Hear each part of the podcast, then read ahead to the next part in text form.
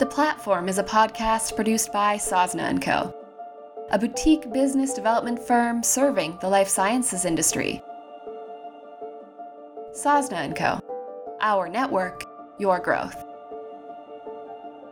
And now for today's episode. Your hosts, Adam and Erica, chat with Dr. Beatrice Setnick, the Chief Scientific Officer at Altasciences. As we'll talk through some of the issues around COVID, we will talk about uh, some of the challenges, which are not only determining whether a potential vaccine or a treatment is safe and effective, but also being able to manufacture it in the amounts quickly enough to have it widespread and available for those who need it.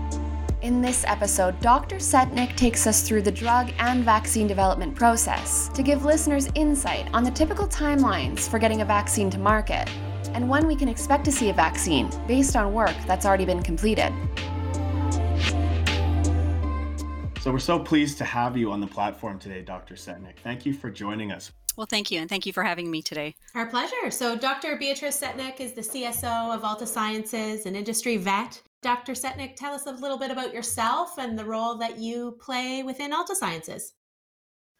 Sure. I'm a chief scientific officer of Altasciences. I have a doctorate degree in pharmacology, and I have been working in drug development both on the pharmaceutical and on the CRO side, which stands for Clinical Research Organizations, for uh, over 12 years now. So I have been developing drugs and uh, being an active participant in helping other companies and academic institutions develop their drugs in primarily the early phase setting. Altasciences is a forward thinking North American contract research organization that offers a flexible approach to preclinical and clinical studies, including formulation, manufacturing, and analytical services. Their full service solutions include preclinical safety testing, clinical trials from first in human to proof of concept, and supporting services like bioanalysis, program management, medical writing, biostatistics, and data management. All of these are critical functions in bringing new medications and vaccines to market for pharmaceutical companies, governments, and academic institutions around the globe. In short, Dr. Setnick and the team at Altasciences test and evaluate drugs to ensure they're both safe and appropriate in treating the conditions that they're targeted for. We examine the drugs and drug concentrations and different molecules in different media, including blood, tissue samples, etc. Altasciences has a preclinical safety testing facility in Seattle, as well as clinics in Montreal, Canada, and Kansas City, and state of the art labs in both Montreal and Seattle, all working together to conduct the early phases of drug development. Pharmaceutical and life sciences industry organizations seek the help of CROs like Altasciences to design and conduct trials for new or generic drugs and vaccines for approval by regulatory agencies around the world. This includes the potential vaccines for COVID 19. Needless to say, even though with a North American presence, we conduct trials for global companies, uh, including in Asia and European clients, that are primarily targeting the FDA for submissions, but are also submitting to other regulatory agencies, including Health Canada and others worldwide. And certainly with something like COVID, uh, that requires a global uh, attention, this the foreseeable vaccines will be likely filed in multiple countries uh, to ensure availability across the globe. As many industry professionals like Dr. Setnick and the team at Altasciences work around the clock to find and test potential COVID 19 vaccines, uncertainty in the consumer market climbs. Most have never experienced something like this. The novel coronavirus pandemic continues to spread at an alarming rate, causing panic in the healthcare system and economic instability for the global population. Without a vaccine, it seems many feel uncertain about the future and what to expect. We asked Dr. Setnick to chat through some of the drug development processes that may affect or expedite getting a COVID 19 vaccine to market. As we'll talk through some of the issues around COVID, we will talk about uh, some of the challenges, which are not only determining whether a potential vaccine or a treatment is safe and effective, but also being able to manufacture it in the amounts quickly enough to have it widespread and available for those who need it. So there are a lot of different aspects to clinical development. Uh, manufacturing is also one of those important aspects as well. Well, I could not have written a better segue myself. So if we're if we're jumping into the COVID nineteen situation, Dr. Setnick, um, as you know, it, there's been uh, there's been news over the last few days that that we are now in in preliminary stages of human trials for a potential COVID nineteen vaccine. Um, from your experience, what can we expect to see in the coming days, in the coming months, um, or even in the coming year as it pertains to developing this COVID 19 vaccine? Well, typically, uh, why don't I start off by giving you a bit of an overview of the drug development process and then how it pertains to vaccines and, and sort of how that might be fast tracked for something like COVID 19 when we're in the midst of a pandemic.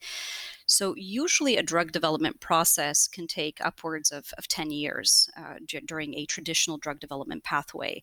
Uh, the costs are quite high. Many drugs will fail during the course of the development program, but it starts with drug discovery, where you're first identifying and synthesizing your mechanism of action, your drug or your vaccine in this case. You first have to make, make the vaccine. Uh, and then you move into, uh, in, for drug development, you can move into in vitro testing, where you're essentially testing it in a test tube with reagents to ensure that uh, it's reacting in a certain way. Uh, then you move into a preclinical testing phase where you're looking at the safety of a drug in animals. And this usually is in about two species rodent and, and oftentimes non rodent species. And you're looking for toxicity. So, in these types of preclinical trials, you're looking to see if there are any systemic effects, drug toxicity, if there are any or what the effects on organs are, if there are carcinogenic potential of drugs, what the effects may be on reproduction in animals, so that we have a good understanding of what the safety and toxicity is of a drug or vaccine. Also, we look at some surrogate endpoints. There are models that are developed, and particularly with vaccines, they may be models, disease models, or models to look at certain antigens that are developed for a vaccine. And of course, those models also take time to develop as well. And we're looking at very early on to see if a drug potentially works in a preclinical model, in an animal model. Once these preclinical trials demonstrate that the drug is promising, companies can then file regulatory submissions like an IND also known as an investigational new drug. This will then move them onto the next phase of testing human research. Human research is then divided into various phases. The first phase, you'll often see advertisements on subways or in radios where they're looking for healthy volunteers to first determine what the bioavailability of a drug is. So, very early on, you want to see if the drug is getting into the system and principally if it's safe in small numbers of people. You want to you don't want to expose large numbers very early on because you don't yet know what the potential side effects are. So, for example, a first in human study will have small cohorts of subjects, of otherwise usually typically healthy volunteers. If you're dealing with a drug that may have severe side effects, you may opt for using a patient population uh, to mitigate this risk safety benefit profile of a drug. But for the most part, for drugs that are deemed uh, not to be cytotoxic, which means that they're heavily toxic, these will usually be conducted in healthy, normal volunteers. Of course, with vaccines like the potential COVID 19 candidates undergoing human trials, the intent is preventative. The treatment is targeting healthy individuals who have not been exposed to the virus and are not currently sick. The first phase of the clinical trial pathway can use anywhere from 14 to 80 volunteers to look at the preliminary safety, absorption rates, and pharmacokinetics Pharmacokinetics is what the your body does to a drug. So as soon as you've taken a drug, you have it either administered orally or by injection, which a lot of vaccines are. They're usually intramuscular injections. Some can be nasal sprays, uh, but it's looking at to see what the how the drug gets into your body, how it uh, gets circulated into different organs and different areas, how it gets metabolized and how it gets excreted.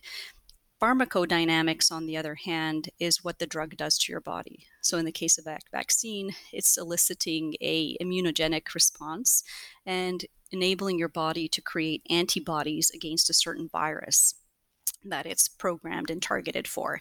Uh, so we look at, uh, oftentimes in phase one trials, we'll also be looking at the pharmacodynamic effects to see if a drug has some preliminary action of what it's supposed to be doing. So that's phase one. Uh, phase one can also have other types of studies involved, mainly around safety. It can be looking at drug drug interactions. So, for example, if somebody takes a drug and is taking another drug, what could that what could happen? If are there interaction effects? Does it slow down or increase the effectiveness of a drug when it's combined with other medications that patients may be taking? Uh, sometimes drugs have cardiac effects, so we may be looking at studies that look at uh, effects on the cardiac function following drug administration, and those are called thorough QT studies. We can be looking at different types of um, pathways. We can be looking at uh, different populations that may be that may have the drug administered to them. So, for example, if you think of COVID nineteen, uh, this type of a vaccine potentially would be administered to children. It would be administered to elderly patients, and so they have different uh, physiology uh, compared to a, uh, a, adult, healthy, normal volunteer population. And you need we need to understand also what the safety is in populations for which the drug is intended for. If all goes well, once the drug or vaccine nears completion of this phase one testing in humans, Altasciences and other CROs can then move into phase two, getting the product that much closer to market and the people who need it. And I, I want to state that phase phases one, two, and three of, of clinical drug development often overlap. So these are not definite uh, borders. You don't always have to finish phase one before you move on to phase two. Uh, there's quite a bit of overlap during the drug development process. Uh, but when you move into uh, phase two or when you start to gear up for phase two, these tend to be larger studies they're in the targeted population. So, if you're developing a drug, say for anxiety, you would now be looking at that patient population with anxiety. For a vaccine, of course, you still continue to look at healthy volunteers because you're intending it for that type of population. These uh, phase two studies are larger studies, and now you're looking at not only the safety, but you're also looking at the effectiveness of the drug. So you the sample sizes typically are in the hundreds uh, for r- roughly about hundreds to 500s, in, uh, depending on the a number you need to show the effect, and that's always done by statistical calculations called the sample size. During phase two, Altasciences begins to look at the response and the relationship between the dose and the effect. The CRO is looking closely at safety, often for a longer period of time. So, for example, for vaccines, you would probably be monitoring for at least six months to assure that after the vaccine has been taken that the subjects remain healthy that they haven't received that they haven't gotten any illness or the illness that the vaccine is trying to prevent so there is an involvement of longer term follow-up in phase two and three once you've sort of figured out your dosages and uh, got everything under more data underhand, then the phase three trials are what they call your pivotal efficacy trials. These are now the very large studies that can be several hundreds to thousands of patients looking at large scale data, both for primarily to make sure that the drug is effective in doing what it's doing and also safe you're broadening the population. So there's a lot of um, representation of different ages, different potential uh, pathologies, and that'll depend on your inclusion exclusion criteria of who you include in the trial. But uh, you know, you certainly want to be looking at things like gender effects, age effects, uh, different um, perhaps pathologies if that's applicable to see what how the patient population may react to it and uh, then once you finish your phase three trials that data then is submitted to the regulatory agency for review to determine what the risks of the medication are versus what the benefits. And if it's a reasonable risk benefit ratio, the agency will then grant approvals for that drug. So all of that takes time. It takes time to get studies up and running, to collect data, submit it, have it reviewed, and then ultimately it gets approval. Uh, and then you have to be able to manufacture a drug in a large scale amounts to have it distributed and marketed and, and available to patients. And certainly with vaccines, there are a lot of challenges also on that commercialization end to ensure that the um, vaccine can be replicated, it can be manufactured with purity and potency consistently, um, whether it needs refrigeration or any special precautions for stability. How stable is it? What is its shelf life? And all of that gets into is a complex interplay to make sure to ramp up enough vaccine to get it widespread to the masses right now. Uh, considering that we're dealing with a pandemic, it's not just an isolated region. Uh, we really need to have a lot of vaccine available if you're going to target a mass uh, amount of individuals that are affected mm-hmm. or potentially can be affected by by COVID-19. So so I think it's safe to say from what we're hearing that it's a very time consuming and costly process which I, I definitely want to touch on uh, in a minute. You you mentioned through the preclinical stages testing safety uh, uh, toxicity levels in in non-human candidates and then moving into phase 1, phase 2, phase 3 uh, of human trials. Um, you mentioned that there's a rate of failure associated with with these steps in developing a vaccine or a drug, for that matter, for commercialization. Um, is there a relative rate of failure that clinical trials face at different stages, or or how often are studies failing, um, and and at what stage are they most commonly failing? Well, they a lot of them will fail during drug discovery and preclinical. Probably only about 10% will make it into a clinical phase, and of those, you're probably looking about 12%, uh, 12 to 14% of drugs ultimately will get to the approval stage. So it's a, it's a huge amount of failure. And that largely depends because it's when you're doing uh, new drug entities, for example, you may be looking at completely novel mechanisms of action. Sometimes the, the odds can be staggered if you're replicating something with already a known mechanism of action that you're tweaking. The chances of success are really based on what it is that you're targeting at.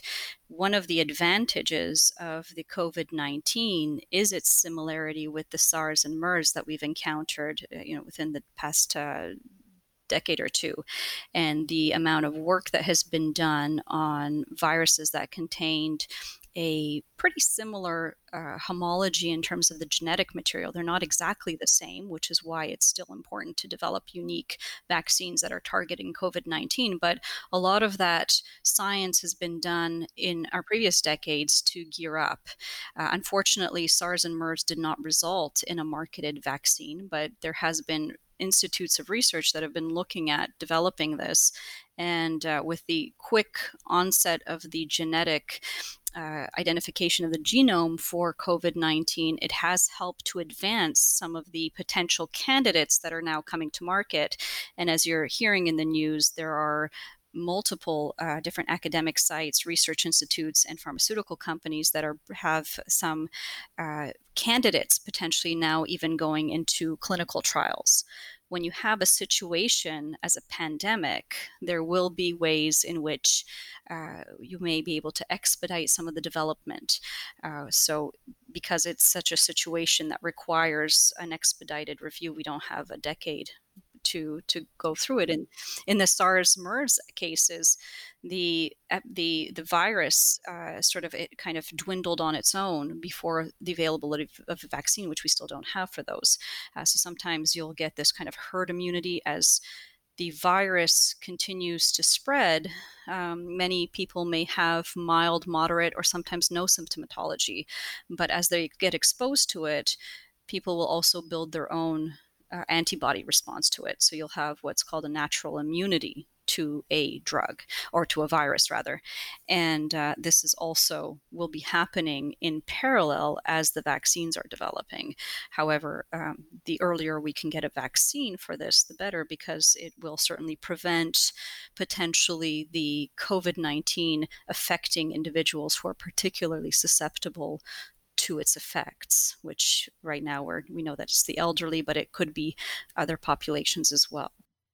And so if we circle back a little bit and and touch on timeline again. So um, you mentioned when we first started talking about the whole process from identification of a molecule through pre- preclinical and the multiple phases of development that it can sometimes take a decade. How is it that um, organizations like Johnson and Johnson, for example, may have the ability to enter into um, clinical trials come November of this year? I mean, obviously, it's a different situation, as you said, with a pandemic, but um, what are those timelines in a normal situation? How are we able to compress them going forward with COVID 19?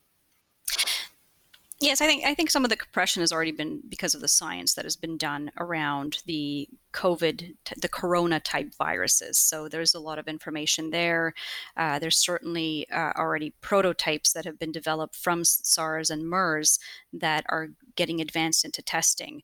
So some companies, uh, so there's different types of vaccines. Essentially, you can take a virus and, and have a, a weakened or, or a, de- a, dead version of it. Uh, that's typically the kind of the whole virus approach. So there are, it's it probably in some cases the the ability to with our technology and the ability to sequence DNA quickly, the the ability because of that knowledge from from previous years, there are already candidates that are available. So this has allowed us in some ways to fast track the process of drug discovery, which is which has been beneficial in the case of COVID-19. Now the main question is uh, will they be effective in terms of create, eliciting the response that we need in humans to build the antibody response to fight the virus. So that's one thing is are will they be effective and will they be safe? And so once they move into these clinical trials, that's really when these vi- these potential vaccines will get tested and, um, you know, based on historical vaccines, a lot of them have been involving whole viruses or recombinant proteins, which means they contain parts of the pathogens that our immune system recognizes as foreign and builds an antibody response. Some of these newer approaches, like gene therapies for as part of the nucleic acid types of vaccines, those are more experimental and those really haven't been used in traditional vaccines. So those might have a more um, rigorous uh, process perhaps for testing because we don't know yet if there we don't have a precedent for having vaccines built on that kind of mechanisms. It's a very interesting approach, and uh, you know I think we have to try different approaches for a vaccine that'll be effective. But I think these will all have to come out into clinical trials and be tested. And it's very good that there are multiple avenues and multiple mechanisms that researchers are taking a look at to advance and see what in the end is going to get vetted out. Now, the process itself is going to be reliant on many different things. It's going to rely on how well they do in their clinical trials, uh, how well they show efficacy, even if they fast track it uh, by you know doing things in parallel or trying to to do smaller condensed studies um, you know, sometimes the FDA, under situations like this, will do, uh, of course, expedited reviews and give them priority reviews to get those drugs and that data reviewed as quickly as possible. So I think everyone is playing a part in trying to expedite the drug development process in order to push these through as, as sort of the priority drugs to, to get through approval. But it will all depend on the safety and effectiveness, uh, because if the if the vir- vaccine is not effective, then you know there's not there's not much point to continue on in the development process. So at that point, the the clinical trial process is, is stopped if it's not showing the efficacy that it's required. Now that's for vaccines. The other point, the other area to consider are treatments for those individuals who are already affected by COVID 19. So, a vaccine is really preventative, it's given to healthy people to uh, help them as a means of prevention so that if they ever get exposed to the virus, they already have a built in uh, immune response to fight that virus and not and to prevent from getting sick. But we now have an area, uh, a lot of patients who are already affected, and we need to also come up with treatments for that. So, that's a different kind of development program. Uh, we are already looking at, and there have been already news reports of looking at existing medications that could be effective for those. And that eh, development process, when you're looking at repurposing drugs that are already marketed, that's also helps to have an expedited pathway for being approved for the indication of COVID 19, uh, particularly because if you're already repurposing an existing medication, there's a considerable amount already known about the safety profile and the dosing of the drug, but mostly the safety profile. So a lot of that you don't necessarily have to replicate in preclinical or clinical trials, uh, but you will have to understand the doses. Um, perhaps if you're combining two drugs, you need to know what the interactive effects are. So there's still some clinical trials that would need to be done, and you still have have to show that it's effective in the population that you're trying to treat, which would be, for, for example, individuals with COVID 19 infection. So, with that being said, do you think it's more realistic to potentially have a therapeutic or a treatment for this for covid-19 in an 18 month timeline the widely you know uh, marketed 18 month timeline versus a vaccine which could take longer or do you think obviously there's enough eyes on this because it's a pandemic that fda health canada other regulatory bodies are really going to give it um, an expedited uh, pathway to to approvals well, I, I, think I think both are important. Prevention is just as important as being able to treat it. In fact, prevention is probably ultimately the, the better way to go. Preventing the illness to begin with is, is much a better solution than it is to then get it and then have to treat it. Uh, but certainly, when you're talking about treatment, so I think both have to be done in parallel and uh, hopefully as, as, as soon as it can be done and I think all regulatory agencies at this point are going to be very committed to looking at data very quickly if it has anything to do with the treatment or the prevention of COVID-19. The the way to do the treatments is to well the logical thing, and I think that's what they're really looking at with the hydroxychloroquine and the azithromycin. Those are existing drugs.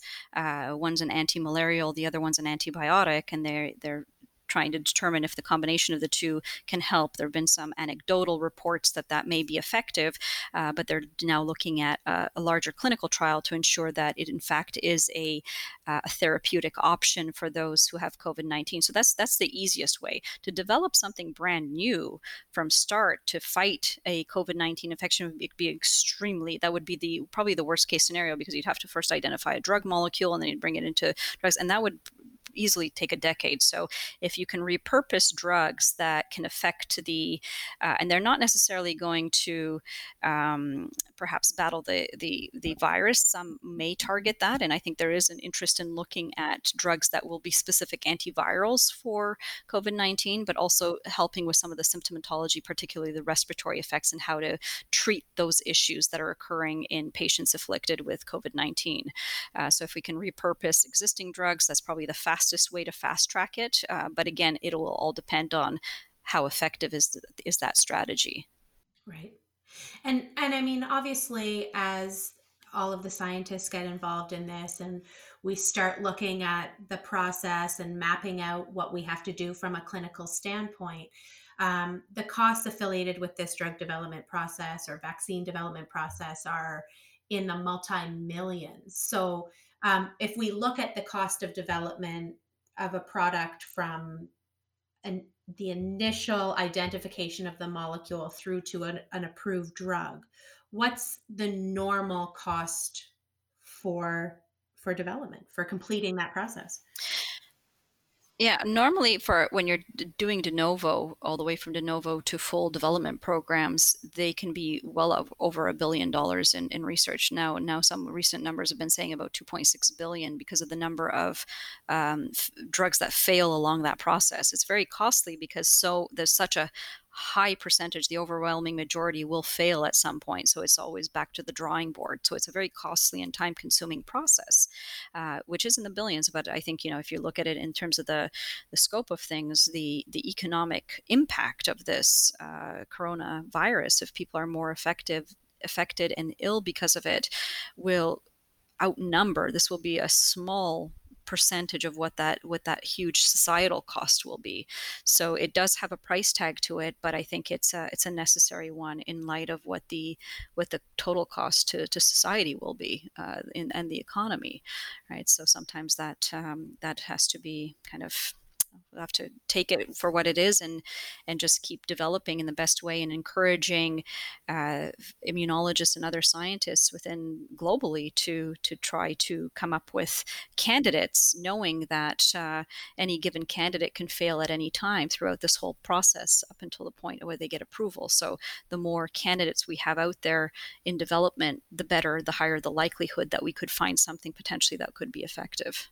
Yeah, and I, and I think from uh, from my standpoint, it's it's really important to highlight and to piggyback on your comment to say that, you know, it, it with a with a little bit of sticker shock in the market. You know, when people hear a 2.7 billion dollar number associated with with drug development or with doing r&d in the life sciences or in the pharmaceutical industry um, and also the timelines associated with with doing this these this clinical pathway of 10 years i think it's important to remember too that uh, the the, the personnel and the and the people that are required to do this properly are very highly trained and highly educated, um, and it shouldn't really come as a big surprise to anyone that the that the cost of doing business um, especially when you're developing products at risk is extremely high. So I, I just wanted to to add that in as well. Yes, absolutely. And I mean, and the the the other part is is that it has to be done conscientiously. We have to do design good trials, robust trials, because you certainly, when you have a vaccine going into healthy volunteers, you certainly don't want to do more harm. So the safety has to be there. Uh, when you're treating patients, you certainly don't want to exacerbate symptoms or cause more harm or treat with something that's ineffective where um, there may be more unintentional spread and, and more relaxation of individuals thinking, oh, okay, I'm vaccinated, I'm, I'm therefore not contagious and have a vaccine fail. So you certainly don't want to get into situations where uh, you compromise on those points. So the studies have to be robust to ensure safety of individuals and that it is effective and that doesn't cause more problems. So that is that is going to be critical. We also have to keep in mind that even uh, traditionally you know we do we can do tr- clinical trials quite rapidly uh, particularly in the early stages where they have small numbers of subjects. But remember we're under a situation of a pandemic now and we are in a situation where we have uh, social isolation and distancing. And when we bring in subjects for clinical trials even even now, uh, you know, things are starting to slow down, and the emphasis now is on really conducting COVID 19 clinical trials. Uh, but then we have to also take into account the safety and well being of our subjects and the participants in these trials.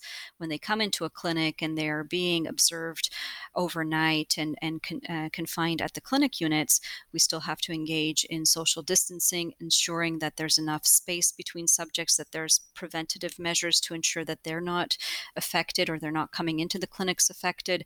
Uh, so there's this has also changed the the way that clinical trials will have to be conducted in the coming months uh, as well during this pandemic as well. So we may have to deal with smaller cohorts of subjects to ensure that there's enough separation between them while in order to be able to safely evaluate potential treatments and vaccines, but still maintain the safety of the subjects who are coming into these trials as well. So it will change the the face of it. Also, another thing to um, consider is that uh, we'll have to adjust and determine what are going to be effective levels of vaccine. So as you can imagine, uh, when you develop vaccines, oftentimes they can be done for countries, other countries that, uh, for example, malaria or other types of symptoms that are not necessarily occurring in North America. So the subjects that come in will not necessarily have, will likely not have antibodies present. So it's an easy uh, kind of titer to determine whether or not uh, antibodies are built up. But in, in a lot of the cases now, depending on how spread out it is, and we're not really sure what those numbers are because the availability of the testing is just coming, starting to kick in now with more and more availability for COVID 19 testing. Uh, but presumably, the population will get more and more exposed.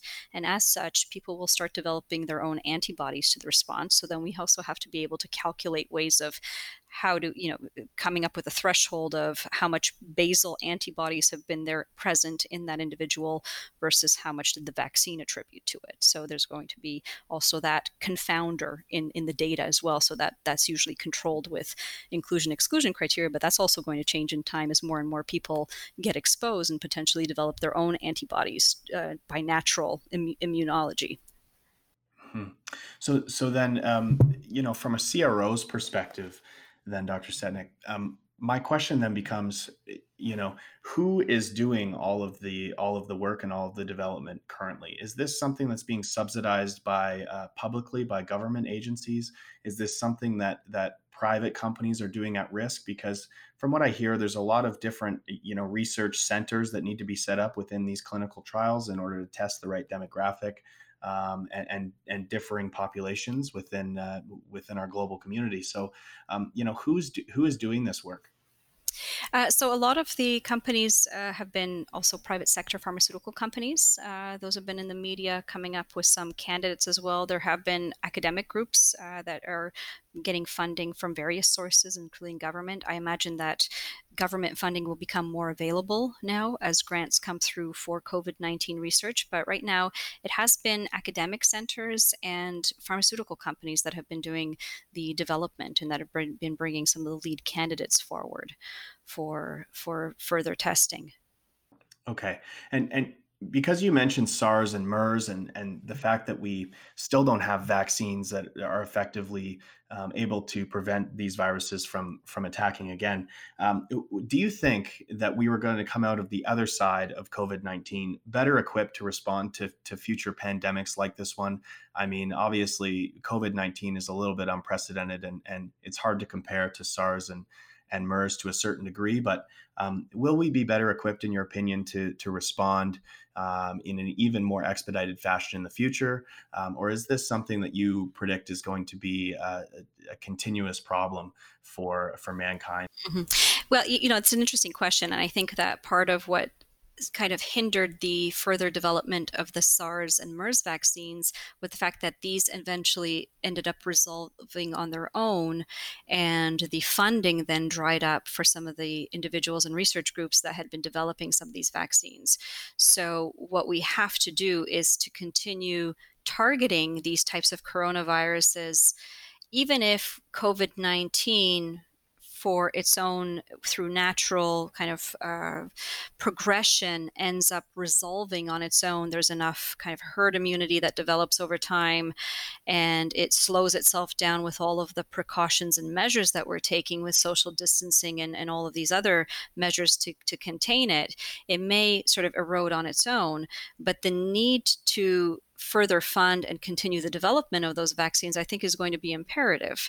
Because if we stop it just because of the pandemic has been contained and controlled, we are then just setting ourselves up for again for the next one and there will always will be a next one because as history has shown us you know we've gone through these types of epidemics in the past. Now the one thing is is that these viruses evolve with time. So they they, they mutate they evolve and they, they will change their structure. So a vaccine that was once uh, effective may not be but as we get those technologies uh, down pat in this gene sequencing we get more uh, efficient at the development of these types of things. So it always advances the science.